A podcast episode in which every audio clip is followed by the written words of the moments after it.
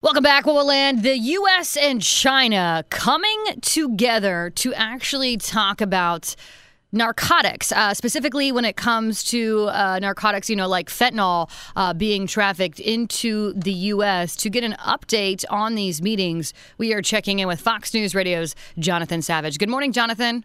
Good morning, Kayla. When we say the U.S. and China coming together for these meetings, who exactly are we talking about, Jonathan? Yeah, we had a, an American delegation. It was led by Jen Daskal. She's a deputy Homeland Security advisor at the White House, uh, and she's been speaking to China's Minister of Public Security, and I think the Foreign Ministry was involved as well. But this is also being looked upon from a very high level too. Uh, the, these whole, whole, these talks are only taking place because of discussions between President Joe Biden and President Xi Jinping when they met in California in November. And before then, you had a Senate delegation pushing the fentanyl issue on a visit to Beijing in October. So uh, this cooperation that it's, it's hoped to be has been hard won.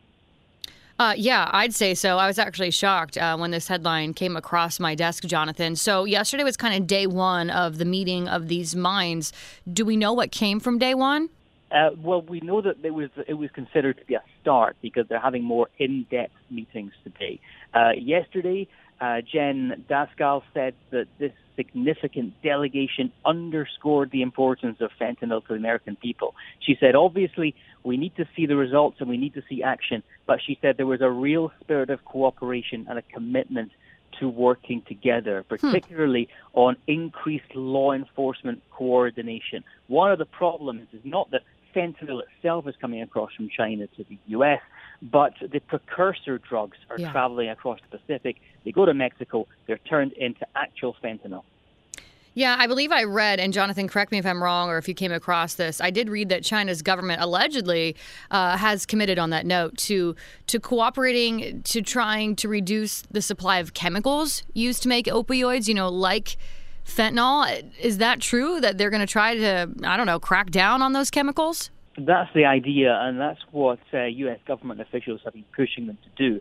Um, it was the case that fentanyl itself was made in China and ended up in the U.S. And um, for a while, it looked like some progress was being made because in 2019, Chinese and U.S. law enforcement jointly announced they'd worked together to break up a fentanyl smuggling ring, and China then classified all variants of fentanyl controlled substances. So that stopped fentanyl itself flowing across but the problem is that China is said to be the primary source of these precursor chemicals, and that is what they're really trying to get into. Okay, so where do we go from here? Do we know how long these conversations will last, or will they go as long as necessary? I think as long as necessary. I think this is the idea that this is going to be an ongoing, um, an ongoing initiative uh, where there'll be meetings regularly, either remotely or in person, as we're seeing right now. Of course, uh, everyone involved in diplomacy says you can have all the video calls and emails you like, but there's nothing like being in the same room to actually sort things out. So yeah. we might hear a bit more today about what's going to happen next. Yeah, for sure. Definitely keeping our eyes on this one. Jonathan, great coverage. We'll touch base with you later on this week. Thanks, Kayla. That's Fox News Radio's Jonathan Savage joining us live here on Whoa. Podcasts by Federated Media.